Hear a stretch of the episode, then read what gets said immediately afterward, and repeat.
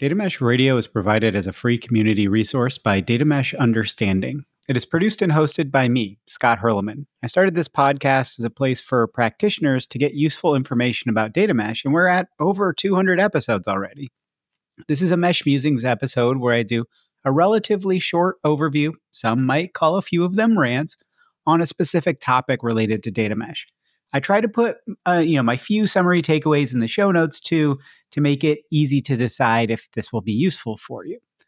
Quick reminder as well to hit the data mesh understanding link in the show notes to easily review listings of past episodes you might have missed, you know that I've grouped up on different topics to make it easy if you want to do like a deep dive into governance or something like that. Do check out the data mesh understanding offerings as well and the free community introduction and roundtable programs while you're there. Now, with that, on to the mesh musing.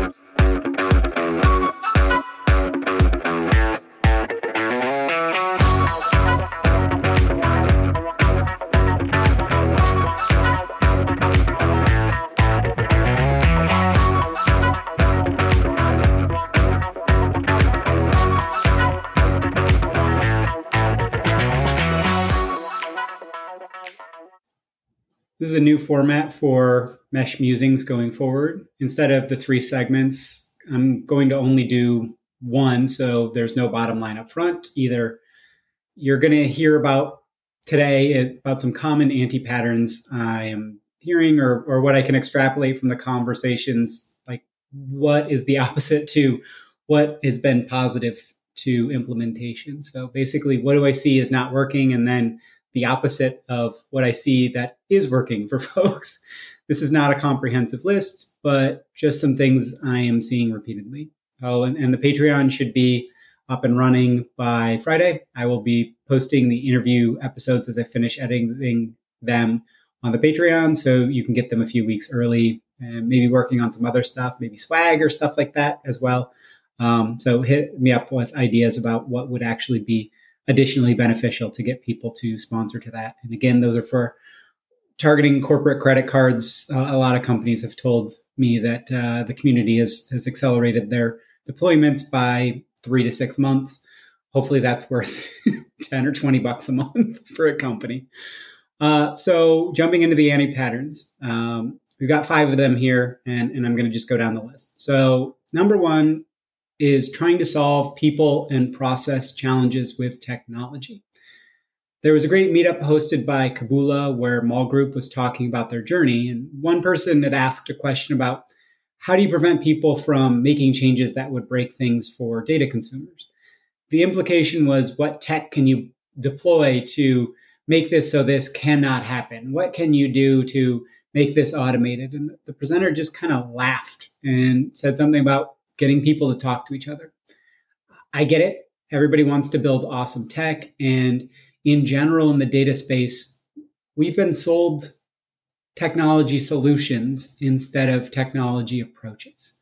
And so everything has been a vendor saying, you buy this, we, here's the blueprint on how to implement it, and it will solve all your problems. That hasn't worked.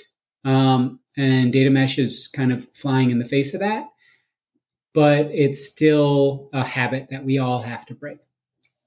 You know, pretty much every conversation I'm having with people having a successful data mesh journey, it's so much more about people process than anything. And so many of the things are, hey, the technology is here to supplement and help and reduce friction. It's not here to solve the challenges that just getting people in a room together can solve. Second anti pattern not following the 80 20 rule pretty much everywhere. You know, this is also called the Pareto principle, but you know, this is kind of even a more broad application, but you get Pareto principle is about getting 80% of the value with 20% of the work. There are many places to look at for, you know, using the 80-20 rule in data mesh. Sensible defaults and a decent coverage via the technology of most use cases in the self-serve platform will mean 80% of data products are pretty easy to produce and maintain. most of them will fit into a pretty easy bucket.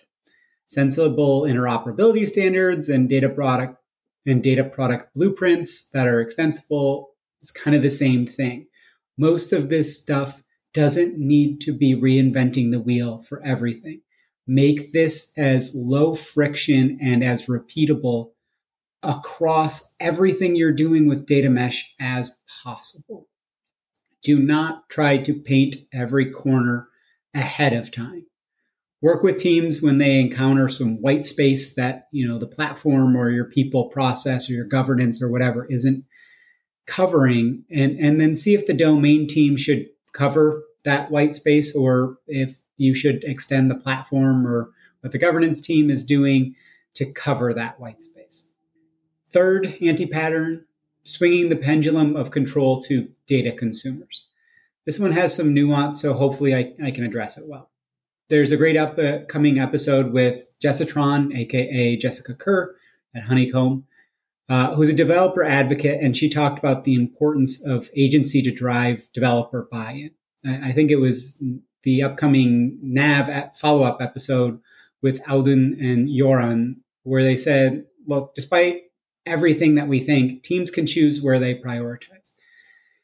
If we don't properly enable and incentivize the domain teams, the data product development, you know, those data product development teams, we're not going to get good data products. It just ain't going to happen. So trying to say that now is the time that consumers have all the power, it's, it's not going to work versus now is the time to bring the consumers and the producers to the table you need to create that dialogue rather than trying to use um, the stick and trying to use control over the data product developers because it's it's just not going to work. The fourth one, uh, the fourth anti pattern is not getting incentivization slash buy in correct. This one is super tough in a lot of organizations, and I get it. But I think agency and trust are the key. I really liked Angelo Martelli's framework for driving buy-in company-wide. So go and listen to that episode. Again, Jessitron's episode will be awesome about agency and working with your application developers. But again, I think it's about teaming up with the application developers, showing them what their data is being used for. Why does this matter? And then making it very easy and lightweight to start sharing their data. And you know, to make this as low friction as possible and that they get a sense of why and then give them the capability or, or the, the trust that they can do this right and then work with them to lower their friction, but not tell them this is exactly how you have to do it. And that, that transitions well into the last one I'll cover today, which is the fifth one, the fifth anti pattern, trying to go too big too soon. This can mean many things, but a few are, uh, I'm going to break it down into five subparts of this fifth anti pattern. First one is trying to solve all of go- governance upfront. Look for about 10 episodes around governance in late March and, and April, but everyone I'm talking to that is is moving forward with their data mesh journey, it's not that we have to get governance completely solved. You need to not set yourself up to have compliance issues and things like that, especially if you're in a highly regulated space. But really, you can do that pretty sensibly and you can work with the domain teams to, to say, hey, let's not get ourselves into trouble. And outside of that, we'll figure out the governance as it goes. Second one would be trying to go too big on your data products too soon for many orgs, I'm seeing that they're starting with a table or a view as a data product. You know, Zhamak envisioned data products as data sets, uh, but I think this is kind of evolving and it's okay to start with that table or view and that you aren't going for um, something more complicated than it needs to be to start to drive that initial value. Don't try to make these huge data products. Instead, focus on low friction to value and, and building the muscle around figuring out how to share your data appropriately. Third one is trying to tackle the hardest challenges in your data and analytics org early. Just no. Find a way to get to good value. You need muscle before you can take on that heavy lifting and you're going to evolve into it. if you're really trying to go after the hardest challenges up front, you're setting yourself up for failure before you really have figured out how to do data mesh right. Um, you're you're going to be really, really giving yourself way too high of a hurdle to get over. Fourth one is domain driven design for data all up front. I really like Danilo Sato and Andrew Harmel Law's episode on DDD for data. It really lays out how you can start with pretty coarse grained boundaries between the domains to get going. You don't need to do everything up front. Um, and then the last one that I'll cover today, part five of my five anti patterns, uh, what I'll call consumer locking. For far too long, consumers have wanted the upstream to their reports to not change. Change meant something was broken. You know, change upstream caused the rug to get pulled out from underneath those data consumers. But again, relative to the power to the consumers aspect being wrong, consumers have to understand that things will evolve and to prepare for that.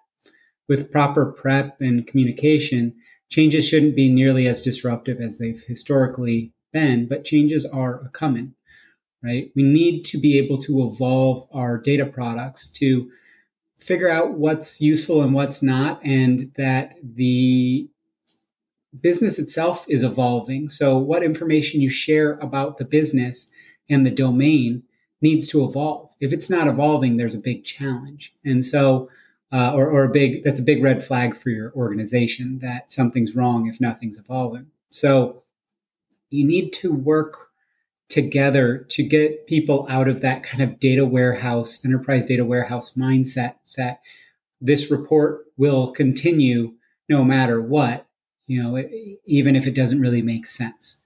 So make sure that people are aware that they'll be able to understand when things are coming and there will be versioning and things like that, but that it's, it's not, um, it's not going to be nearly as static as what they're they've kind of historically wished for because that static is stagnant. Then I'll, I'll, go into the, the sixth of the big high level anti patterns that I, you know, I, I, think very, very briefly is what Zhamak has said, what ThoughtWorks kind of puts out. A lot of people say this too, so I don't want to just attribute it to them, but uh, think big, start small, move fast, or don't let perfect be the enemy of good or done don't try for perfect. Try for building that muscle. Try for learning. Try to make failure an okay thing. If you don't, if you, if everything is high stakes, you're in for a, a world of hurt and your, your implementation is highly likely to fail. So make that failure okay as well. So with that, hopefully this was useful.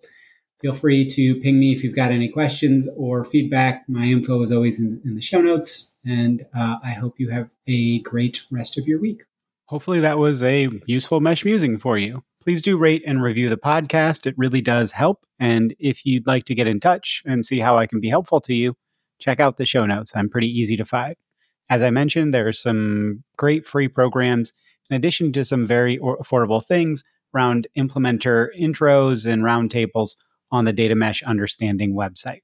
As always, if you have suggestions for guests or topics, please do get in touch. Have a wonderful rest of your day. And with that, now on to the funky outro music.